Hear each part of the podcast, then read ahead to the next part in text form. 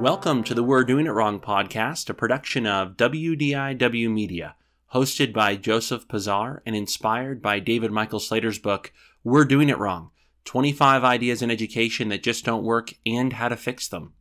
And this is one of my favorite episodes because I got to talk with Dan Meyer, and he's someone whose work I've been following for quite some time, years really now, and I was able to see him in person, you know, give a talk and prior to that saw his TED talk and was really captivated by his ideas about the nature of mathematical learning and how perhaps we ought to be doing math instruction in schools, what kind of experience students have.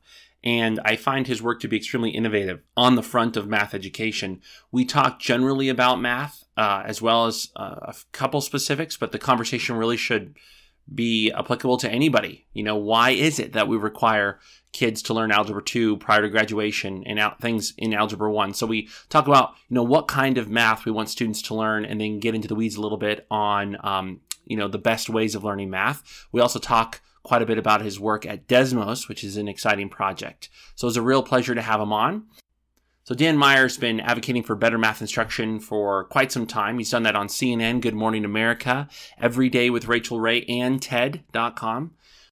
He earned his doctorate from Stanford University in math education, and he is currently the chief academic officer at Desmos, where he explores the future of math technology and learning. He's worked with teachers internationally and in all 50 states, and he was named one of the Tech and Learning's 30 Leaders of the Future. He lives in Oakland, California. So without further ado, I bring you Dan Meyer. And I am here with Dr. Dan Meyer. Dr. Meyer, thank you so much for coming on the podcast. Yeah, it's my pleasure. So I'm definitely excited to have you on. Um, you're pretty famous in the math educational world, but for our listeners who are teachers of all subjects, I would love it if you would give them kind of a potted history of your uh, educational um, life and career. How did you come to be a teacher, and then how did you come to take the math world by storm, essentially? So, um, dad was a teacher, grandpa was a teacher. I never wanted to be a teacher. I'm a teacher. That's how it goes. So, if you kind of make those claims as a kid about your future career as an act of rebellion against your parents, you're going to be that career essentially. That's kind of like one version of my story here. Another is that I was graduating with a math degree and wasn't sure what to do with that. And some the teacher coordinator at my, my university said, "Hey, just like do this like um, tutoring program in schools. You'll get a feel for what classes are like as you're thinking about like maybe teaching. Um, so he put me in this like honors class with like pre-calculus upper level. Uh, and like I was like, yes, like these kids worshipped me and I loved them, and like we had a, a blast. I was like, yes, like I want to do this for my entire my entire professional life.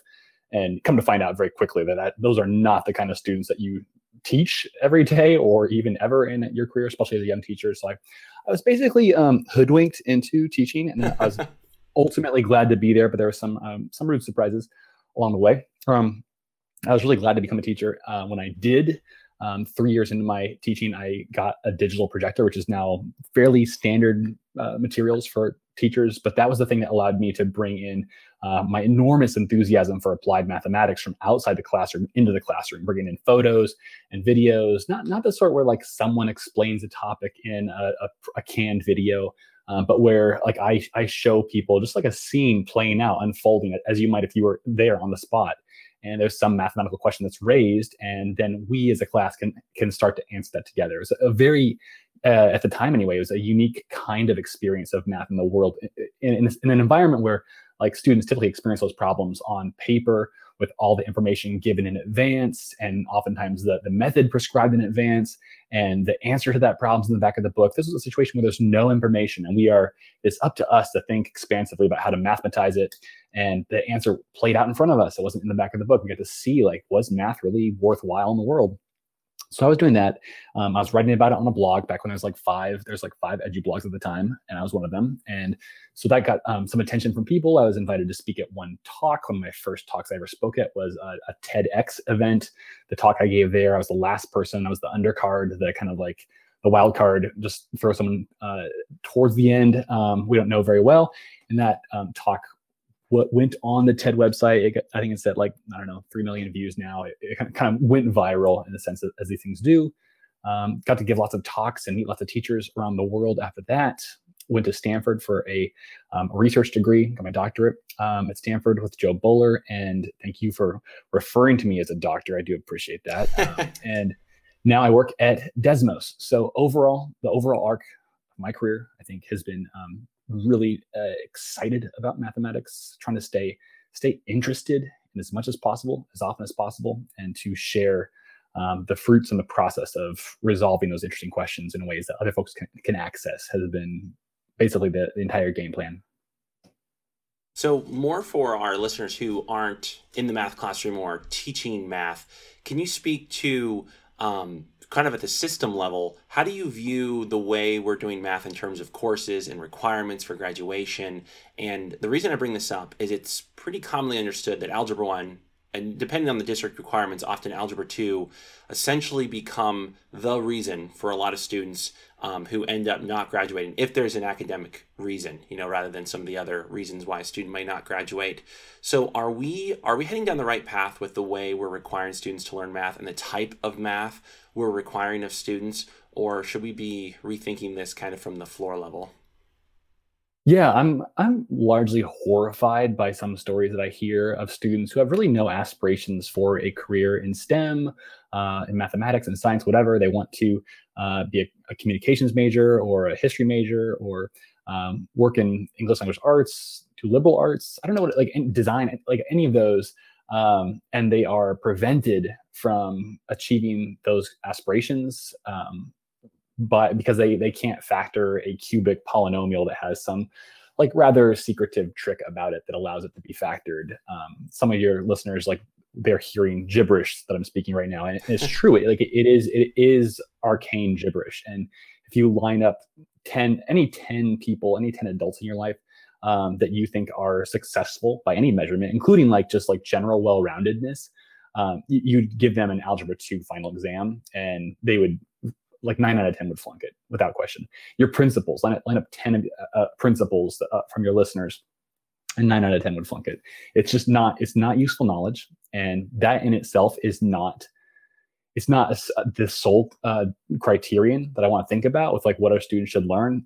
Like useful for a career is not why we do an education. We, like I learn lots of historical facts and I've read lots of literature that is not useful to me in my career. Um, but it's also um, those things contribute to my my like overall scope of humanity and the world and in, the way that a, a, general education should. And second year algebra, as it's currently configured, is not at all doing that. It's a it's a system of uh, notation and symbols, and we manipulate those in certain ways that you are are not taught at at a long at long enough duration to make sense to most students. We don't have enough time. Teachers don't to um, teach them in a way that makes sense. And so we wind up teaching them as operations you memorize whether or not they make sense. And that's um, helping very few people. So, where do we reach that line of basically, uh, we don't want people to be illiterate, numerically speaking, or enumerate, whatever um, word salad I can throw out there to, to get that concept. And so, so at what point um, do we say, you know what, this is the, the basic level of mathematical knowledge we would want all citizens to have, and now it's time to specialize? And I ask this within kind of the it's a time where we sort of are, are engaging this eternal argument of conceptual understanding versus procedural fluency. So I'm wondering at what point do we say, okay, there are certain concepts that you absolutely need to know to be a well functioning adult, regardless of your profession. And then are we doing a good job of meeting those concepts? Or, or imparting those conceptual understandings to students or, or helping them formulate their own conceptual understanding of maybe even some of the very basics yeah, I think that there's a, a couple questions there worth separating out. One is like, what is the the level that we should require students to learn at high school and at universities? Like, what's where's that top out? And then also like, what kinds of knowledge and what ways can you know that? And the second one's a little bit more of a um, a technical question, a little more um, theoretical, conceptual, if you will. Um, so there's uh, my opinion about like what math should be required for all high school graduates in the U.S. Personally, um, is that every student should understand algebraic reasoning at a pretty good level. Um, not the symbolic manipulation, but I'm referring basically to like the way that we use variables in place of numbers to signify that things change and to ask ourselves like when when this one thing changes what happens to this other thing um, that right there is the foundation for like in terms of careers um, like coding, uh, any Excel spreadsheet you use where you use a cell references using algebraic reasoning. That's powerful stuff. That's that's the that's that is the um, ticket to ride for 21st century success at this point. I also think we should help students um, learn some geometric reasoning also, because geometry describes much of the world that we live in, and geometry is where students really get a solid sense of the deductive logic systems that comprise mathematics for for centuries and millennia. The, the way the way that we like we we know facts one, two, and three. Here is why that requires us um, to uh, that fact number four is inevitable inevitably follows from that. That that to me is not as useful in a career sense uh, but it speaks to a discipline, um, the tenets of a discipline that have been you know in use for such a long time. That's the general education side. Past that, allows students to self-select, allows students to select into an advanced algebra track, allows students to select into a uh, quantitative reasoning track that's um, you know would incorporate more statistics than calculus, for instance, which would be on the advanced algebra track. And then colleges and universities should uh, should follow similar suit and not require, uh, not use the, the symbolic manipulation, the symbol pushing, the um, the arcane, you know, work of numerical monks in their mountain mountaintop cathedrals to in, interfere with students who like have who don't have interest in that basically, and it's not useful for a general education. That's that's the if I ruled the world version of things with a healthy amount of uh, you know latitude for individual choices within. Yeah, and I think you know calculus one remains the Achilles heel of many a major, depending on you know the college and the support provided, but mostly really depending on that conceptual underpinning necessary to do something like Calculus 1. And so that's, um, I, I think, a really significant factor in the conversation here on, you know, what do we actually care uh, about enough to require of uh, pretty much all students. And it, it has to be, um, I think, grounded in more of the conceptual side of things rather than the procedural just due to our computational world, right? So we don't necessarily care so much that students can get a correct answer every time in this procedure, but we care that they understand certain things like ratios, proportions, percents, algebraic manipulations. And I'm uh, wondering if you see the sort of um, I guess, gatekeepers of Algebra 1 and Calculus 1 actually working against us. And what I mean by that is if I have a student, let's say in Math 6, who's just really struggling with some of the foundational conceptual understandings underpinning things like ratios, proportions, and percents, um, we pretty much have to move on because, you know, this Algebra 1's coming. Uh, after a certain amount of time, it, it, it is time to move on. There's not like a, a separate uh, pathway for that student. And so then they they memorize their way through Algebra 1, let's say, and then we, we end up hitting the wall after that. And so uh, I'm wondering, how do we how do we balance this issue? Do you, do you see that Algebra 1 and Calculus 1 as gatekeepers actually make it harder to get conceptual understanding um, out to as many students as possible? I think you're pointing to like a, a, couple of serious issues here. One is the curriculum on the math side is just very, very stuffed with concepts. Um, and it's always easier to teach operations. It's always easier to teach. Um, if you're cooking, it's easier to teach like take this measuring cup, measure this out, put that there, and continue those sorts of instructions, you know, 10 times versus here's what we're trying to do when we make bread. And giving students, giving people understandings that can then transfer over to other kinds of baking or cooking, right? Similar thing is, is true for mathematics, where it's very easy to teach when you're in a hurry, teach a certain area of mathematics through only it's the operations um, relevant to it do this, do this, do this, and then assess students that way. Do 30 more on your own after watching me do, do a couple on my own uh, as the teacher.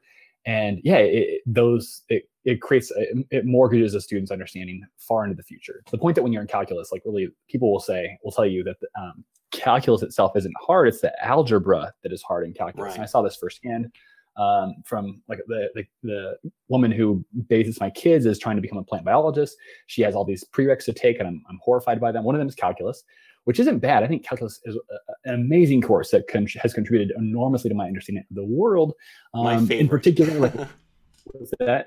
It was just my favorite math course ever. Yeah, so I'm, I'm yeah, yeah. I had I had a, a, nearly religious experience that you might you know identify with. Many will not, of course. Um, but it, like the idea, here's what's great about calculus is, how it studies change and how it's not just like the, the value of of something right now, but it's how it's changing. Like like for instance, like let's say I'm in debt and is that good or bad? It's bad. But like, how is my debt changing over time? Well, I'm, my debt is decreasing. Like I'm paying it off. That's good. And that idea that the, that the rate uh, of change is important here is such an interesting understanding. It's also so interesting that, the, that it's not just the absolute value of what's happening, like where I am right now in my, in my debt, but like that my debt is decreasing. That curve is going up. It's not just where the point in time is, and that we can look at not just the change over time, but the change of the change over time. Like maybe like yeah, it's going the curve is going up, and that's good, but like it's leveling off and that's bad like it indicates in the future i might might go down.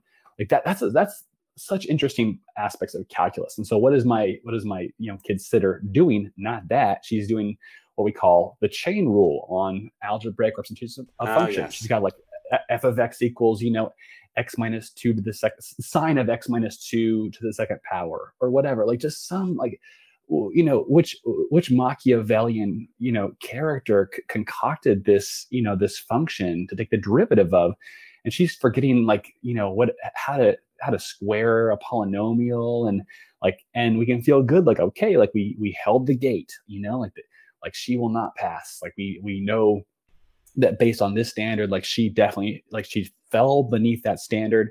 We can have the the pleasure of certainty in that except that the standard is stupid. The standard is stupid and it, and it betrays what, what you and i have experienced is so interesting and useful to all humans about calculus which is that that study of change at an instantaneous level. So anyway um, that's that's again speaking to what is valuable to teach and like how we ought to teach it is just to re- realize that probably in, in every course not just math there's there's operations there's step by steps that are so easy to teach and satisfying to teachers to teach and for students to reproduce and get a good mark on those reproductions that do not speak to larger conceptual issues. I highly encourage you to copy for the show notes a post on my blog. If you search dan meyer and what does fluency without understanding look like you'll see um, dozens of math teachers anyway contributing illustrations just like this of say a student who can calculate the derivative of uh, using the using the tra- chain rule of a complicated function but who don't know um, the difference between the second and the derivative the first second derivative in the function like those kinds of things. And, and you can find those all over the place. Can, can, follow a recipe exactly but would not know what to do if a substitution had to be made. Those sorts of examples are, are really important for us to focus on yeah, and I'll just say I think your your blog is actually very interesting, even for uh, non math teachers. From time to time, there's just great content on there. That's one of my favorites because uh, you, are like you said, you're you're hearing basically reports from all around the country, um, in the world of you know what that looks like. And for me, as a math teacher, uh, I feel like the part I hate the most about the job is the pressure to get to that point where they're going to be able to get 30 problems right, regardless of how sort of arbitrary and contrived those problems are. When the reason I mm-hmm. even got into math was because I like a similar feeling. And some people might think this is ridiculous if they've never had this kind of math experience but when you make that first connection let's say back to calculus 1 of what it really means to differentiate something and, and you're making that connection to like what slope actually is. But see the problem is you actually have to know what slope is kind of at a at a real level. Um, it's it's this feeling of awe and beauty that you might get staring at the night sky. And that's the part of math that i love. And the part of teaching math i find difficult is it's like we have to work twice or three times as hard, it feels, to bring that out. But I'm wondering if you've ever made this claim, because I don't know if this is just implicit in your work or if you will explicitly make this claim, that if you as a teacher are to focus mostly on the conceptual, not that, you know, I, would just say that procedural flows from conceptual understanding. If you're to take that approach, if the test scores and all the requirements tend to follow. That is, you're no worse off if you were to take the procedural sort of uh, recipe approach, anyways. Is that a claim you'd embrace? It's a tempting claim, but I like it depends on what is being assessed. It absolutely does. Like different assessments will assess strictly procedural skills, and students will not will do much better if they are you know drilled, drilled, drilled on those procedural skills, and then you pump them full of adrenaline right before the test day. So you know all these lifeless corpses in the class will then perk back up for the test. Like that'd be great. Um, I would like I, I think that one, something I've learned from people that I have um, debated with and chat with on the internet about these issues that I didn't always believe is that like there there is a place where the procedural and the conceptual they um they feed into each other and it's I don't I don't think it's and they also like develop in interesting ways over time that aren't aren't strictly linear from conceptual to procedural where like sometimes you're doing a thing and you don't you don't know fully like what it's doing and you don't fully understand the concepts and the procedures are a little bit detached from like sense. Um, and then the difference is like how satisfied are we with that? Like the numbers are, are turning out correct in the answer key. Um, but to not content ourselves with that and say like there's still there is a difference. There are these there are mathematical zombies in the world that can like can move um, through all the through loads of problems and get correct answers but not understand these um, larger conceptual issues um, serviced by my readers in my blog. Um, but just i'm trying to imagine that that boundary as a bit more porous than perhaps i did um, in the past. It's funny you say that because um, in spite of what i what i just said i i have also sort of just through my own teaching experience, I'm uh, now teaching uh, a, a, group of students who are really really amazing. They're very enthusiastic. They, they have some holes as, as a as a group, but very enthusiastic. And I'm seeing that play out. Sometimes you do just have to uh, do a bunch of problems and then circle back to the conceptual um, aspect of what you're doing. I guess just all the time, all the time, emphasize that. And sometimes that procedural um, practice is what brings that about. And and I'm wondering now if if you've seen that the and, well actually let me take a step back. Before before we make this transition why don't you tell everybody what desmos is and your role um, before i ask you questions about it? What is the desmos graphing calculator yeah, sure. So when I was um, at Stanford doing my doctorate, like ed, ed tech really hit an inflection point. This is when these massive open online courses were generated or, or, started up, and this is the future of all education. And Khan Academy kicked into gear at that time. Other kinds of math software kicked into gear. It was a, a, a boom time for ed tech, and I was largely horrified by it as someone who has really enjoyed mathematics. I did not see any of what I loved about mathematics reflected in these like multiple choice questions accompanied by like video lectures and these massive forums with hundreds uh, and thousands of people in them. It, it, just seemed like, yeah, this serves someone's goals really well, but it's not students and it's not mathematics. And so I, I, I looked for collaborators at that time. And the folks at Desmos, a startup in San Francisco, there was like eight of them at the time. They had a really cool product a graphing calculator built on the web, blazing fast, beautifully designed, and completely free, funded by um, contracts with businesses. Um, so uh, free to end users like teachers and students. Um, it's on, there's mobile apps for Android and iOS. It's since expanded to geometry and a, scientific calculator and a four function calculator. Um, just really awesome technology. And um, we started collaborating together. And um, now they are folks that we we we have we serve complementary purposes where they did not have pedagogical backgrounds. I did. I did not have a tech background. They did, and now we combine and we have 17 people.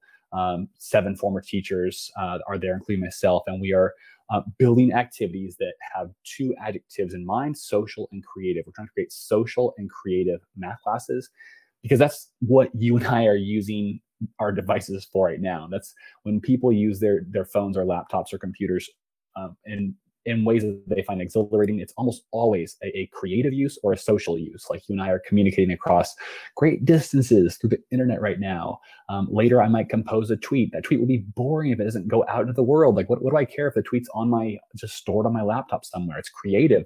Um, but the best experiences have this aspect, this element of creativity and social connection. So our um, we do things like we ask students to like create graph art. We ask students to um, create explanations for each other. They create problems for each other. Like they, they do a lot of problems from us activities from us.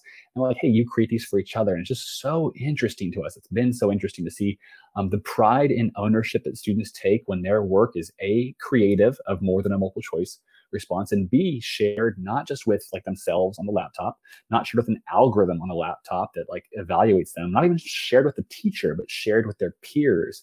It's like that piece of work is going to be tuned up. And mm-hmm. students uh, other students are so much more interested in solving problems that are created by their peers than those that are created by us. So uh, teacher.desmos.com for math teachers has some free activities there that are emblematic of what we are up to. Just really fun stuff really proud of the work there. Um, usage growth is is crazy. Folks are um, just are, are, really feeling the vibe, and which is challenging because it's a different kind of model for computers and math class, where so many teachers are used to drill drill software and practice software. We're really trying to get out there. So I'm talking with you right now. Is I want to promote this vision of computers and math class uh, that are fostering creative and social interactions with students in math and their teachers.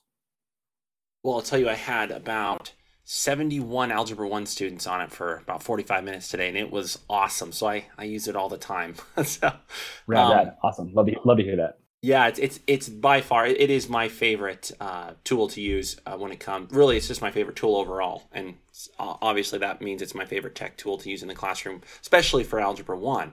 And just to tie this uh, back now, I, I found, at least in my own experience, using that tool, it's actually made some of those I guess I'll say some of those units that in the past I would be like, okay, this is a little bit tough every year. The conceptual understanding here is always a battle. We can get, I can get a certain number of students to get these kinds of questions right, but I always struggle with this or that. I'm finding much of those sort of uh, pit in your stomach moments as a teacher um, actually being mitigated by the visual aspects and the dynamic uh, variables that you can you know add sliders for and all the all the features available in Desmos. And I'm wondering, I have some uh, theories as to why, but I, I want to uh, hear somebody who's on the design of that. Like, why is it making some of the harder things to understand just so uh, so much easier for students to grasp? Is it as simple as they can see it, or what are the features that are are really giving us some shortcuts where there were none before?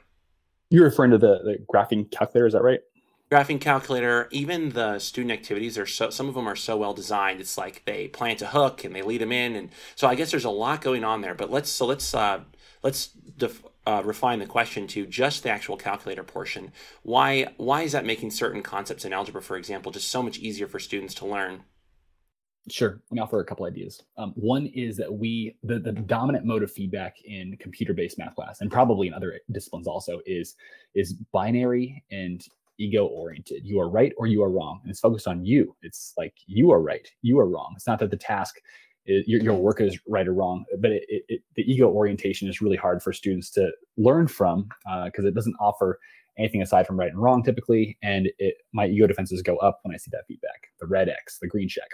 Um, by contrast, uh, we love feedback by implication, um, is one way to think about it, or feedback by interpretation. Think about shooting a basketball, the ball's in midair. You don't then like see the ball disappear and see a red X or a green check. You like see the implication of your trajectory, the arc. Um, you see what happens. You see it was off to the left a little bit, and you try again um, and it's dead on. And so what we do in our activities and our graphing calculator is a lot of feedback by implication. Um, so you type in an equation that you think will go through these three points. And it's not that we say, nope, didn't work, try again, or try an entirely new problem, which is the standard mode. Um, instead, we show like, here is the equation that you told us to draw, and we'll draw it very fast, uh, faster than any other similar kind of device or software. And you see like okay this didn't work and you can try a different coefficient or different kinds of numbers or different function. You keep on trying you see this feedback by implication until it works. Or you type in an equation meant to describe this scene and we don't say right or wrong there we just say here's what your equation um, implies for this scene. And you see how that your equation has resulted in distortions in the world and like that's not right and i got to change this and you see what those changes do. Us feedback by implication is one of those things. And another i, I would say is um, i've brought the desmos a strong interest in creating a need for new learning, not just saying like, hey, we love this stuff. We're a bunch of dorks. We're a bunch of nerds. We love this math. You'll love it too. Or to say like, you came to us, you need a grade. We're gonna like offer you a direct route to a good grade. Instead to say like, why did we invent this mathematics? Why did we invent this skill? And folks in other disciplines, you can ask the same question about what you're teaching. Why did we why did we invent commas? You know, like why do we invent like prepositions? What's the deal there? Um, and so, why do we invent this mathematics? And how can I put students in a place to experience why we invented that mathematics just for a second before we offer them help or assistance in learning that mathematics? And oftentimes, they can generate it on their own because they see the connections to old math. Um, and regardless, if we're helping them, they experience a need for that help, which is something that students appreciate um, over the course of even a tough unit like you described. I think I think it was um, my memory's blurred here. It was today. Um, I've actually had them take sort of a traditional test and then grade their own test using Desmos as a tool to basically figure out if they got a question right or wrong. So more more um, after the process, and I've even found great value in that. Um, talk to us just a little bit more about the teacher.desmos.com and the type of activities that are, because uh, just from my uh, sort of user experience, those activities are like multiplying at a faster rate and the quality is, is pretty astounding now. So what's going on hey, there? Thank you. I'll uh, I'll pass it along to my team. They'll be grateful. Um, first of all, back to your original point just a second ago about kids verifying their answers on tests through the calculator. Mm-hmm. That's how math ought to. That's how math ought to be. Math is true whether or not a teacher says so. Um, like in a, a, literature class, like what is the theme of Beowulf? Like that's the sort of thing where a teacher has a. I think a teacher has a lot of subjective room there to weigh in on a student's answer. Like you, you kind of like it, it's based on like are people convinced by your your answer? For a lot of mathematics, it's like the teacher doesn't need to come and tell you you're right. Like you're right whether if you're right, you're right without with or without the teacher say so. Uh, so I love that move that you're doing uh, because it, it communicates to students like, hey, this is like math is not a thing that is that is kept um, by adults. It's mine. So right. that's one thing. Uh, as far as the activities go, yeah, we um, I think we just have we have designers and engineers and teachers and we all have a pretty healthy respect for where for each other's work good intuition for that work and we all have a lot of humility about our actual expertise there. Um, and so we could just collaborate really well. Um, if folks want to check out some of our highlights i would look up function function carnival uh, marble slides. I'm sure you might have your own that you'd uh, toss out to folks in the show notes but um, yeah we are really interested in moving away from supplemental activities. You can use like once a week and moving towards a complete curriculum. Like what would what would a, eighth grade in Desmos look like? So we're thinking a lot about that right now. What would be a, a really excellent computer-based eighth grade math class look like? Oh, awesome! And then I, I just have to ask: Are you guys um, going 3D anytime soon? or is that already there? Um, I just don't know it. no, no, no. Um, I'll I'll pass that request along. It's it's on it's on the list of things we would love to see happen yesterday. But uh, yeah, that list is is heavily triaged, and 3D has not made it up to the top yet. So just to, I, I see our our time is uh, getting short, but we still have some left. So I, I definitely wanted to ask you about your response to this article in the New York Times, an opinion piece, and it was entitled "Make Your Daughter Practice Math; She'll Thank You Later." And well, rather than me uh, summarizing the point there, um, this goes back to our uh, conversation regarding, I think, conceptual understanding and procedural fluency, which I think we often set up a false dichotomy there. But um, I was wondering if you'd be willing to kind of describe uh, the main points made in that article and then, and then your response, because I just found that uh, back and forth to be pretty valuable as a math teacher myself. Yeah, what a fun time we're in right now. Where we can just kind of watch a public dialogue of that sort. Um, I can watch others also. So, an engineering professor named Barbara Oakley wrote an op-ed in the New York Times um, that caught a lot of heat as uh, a lot of attention as op-eds in the New York Times are wont to do. Um, I had a couple of issues with it. It, it definitely emphasized practice, the need for drills. It spoke that disparagingly of educators who aim for fun as a goal, something I can definitely get with. A, a, fun class is not necessarily a learning class, and fun is not necessarily the highest goal that we aspire to.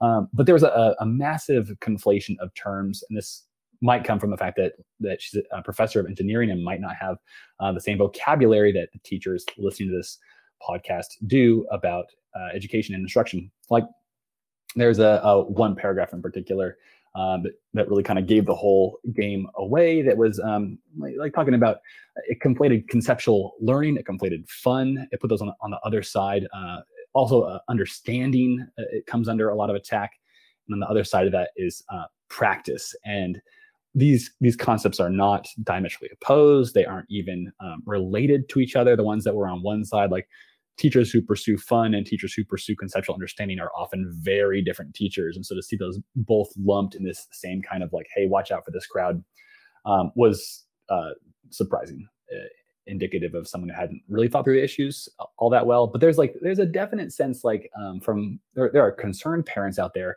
who who see students struggling with basic computations well into middle school. And I am 100% in agreement um, with people who would say like kids should be able to multiply, add, and subtract, uh, and divide like you know numbers up to 100 pretty easily without a calculator by the time you hit fourth or fifth grade. Like those are sorts of there's a certain level at which I'm like, yeah, definitely. Like like we need to just have these things uh, down and memorized and automatic and fluent because it lets us do more interesting things, not for their own sake. And that, that might be where I would uh, disagree um, with some of my critics that those things are important, but not just for, their own because the less I have when I'm doing an interesting math problem, something that interests me, the less I have to think about um, subsidiary or basic skills, the the more interesting that main question becomes to me. If I'm not focused on like what are my times tables again, um, so I, I'm very enthusiastic about parts of it. Other parts, like I just think that teachers. Here's my message. My message to teachers and math teachers in particular is that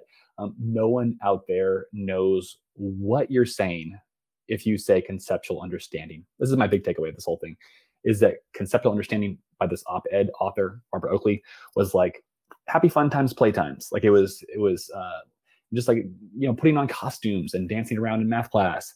Um, one researcher um, paul morgan was like yeah this is uh, conceptual understanding is the same thing as uh, as music and dance in math class and this is not what is meant by conceptual understanding by researchers who write and say the adding it up volume this this blog post i'm mentioning has all sorts of examples from teachers who are concerned about students who have procedural fluency, who can follow a recipe in the kitchen but have no idea how to if like one ingredient is out is the whole is the whole meal sunk or is there some replacement that's possible? What are these ingredients doing together?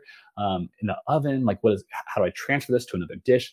There are all these examples in math class also and, and probably other disciplines uh, and parents and even professionals in other fields like engineering do not understand what, what is meant by conceptual understanding. So we as, as a profession, if we care about that distinction, we need to be very precise in our language. And a company calls for better understanding of concepts with examples of what that means uh, with, uh, when, when it's absent, when procedural fluency is absent, that kind of understanding. So for me, is that is that like a metaphor towards cooking?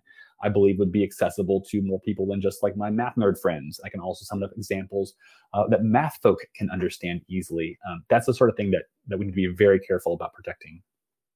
I think you make a really good point about the looseness with which we use that term, you know, conceptual when it pertains to math. Yes. And I am guilty of this. I, I think, unfortunately, uh, we we sort of are part of the problem. When I say we, I mean education and educators. I don't know if we've really hashed that out as well as, as we ought to. But on on the parent side of things, uh, you brought up you know the concern of not being able to do basic computations by middle school, and I, I couldn't agree with you more.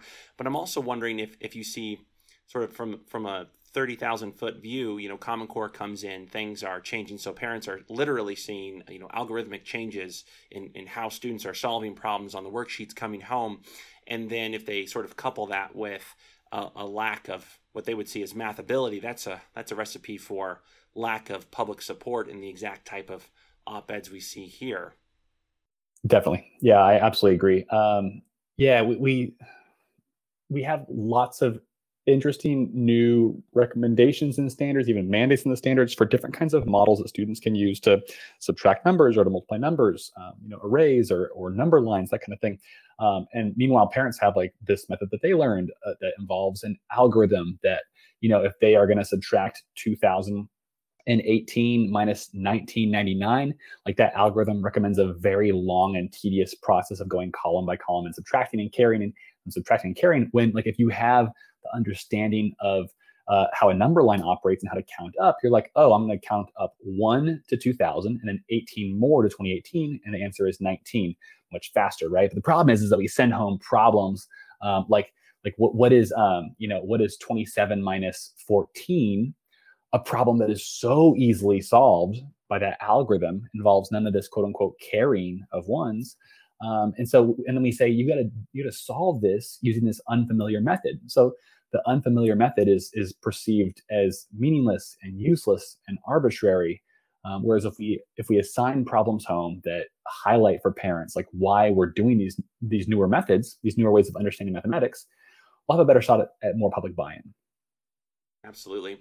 I was uh, you made me think of this situation with like the order of operations, which was one of my personal uh, pet peeves. I, I love to help students um, debate the question whether that's just you know made up by mankind completely or if it's like a necessary uh, outflow of, of the operations themselves. And I think I think the word savvy comes to mind when it comes to having students solve problems um, really in a more efficient route and, and not relying overly on standard algorithms. But at the same time, if they have no algorithm, they have no way of solving certain problems. So I suppose there's there's a definite balance.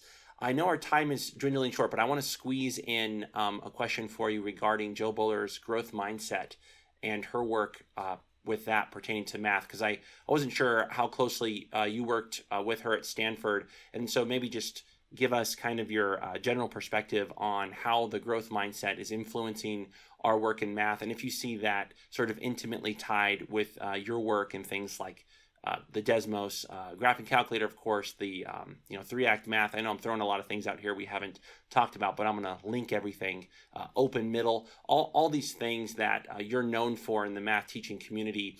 Do you see that as uh, somehow in tandem with Jo Boaler's growth mindset uh, approach to math? Yeah, I see. I see Jo Boaler's work and the work of YouCubed, which any math teacher here would do well to go look up as um, growth mindset is just one facet of that work. Like she has researched math education for a very long time, and um, so a lot of what gets lumped under growth mindset um, is better fit under a, a, less coherent collection of techniques and curricula called like multidimensional mathematics is one way it's described. And I think it's great. Growth mindset is um, is a much narrower concept that's um, more complex in my head. I see like um, I see a lot of folks just kind of staple on inspirational messages to terrible math problems and count that as a win.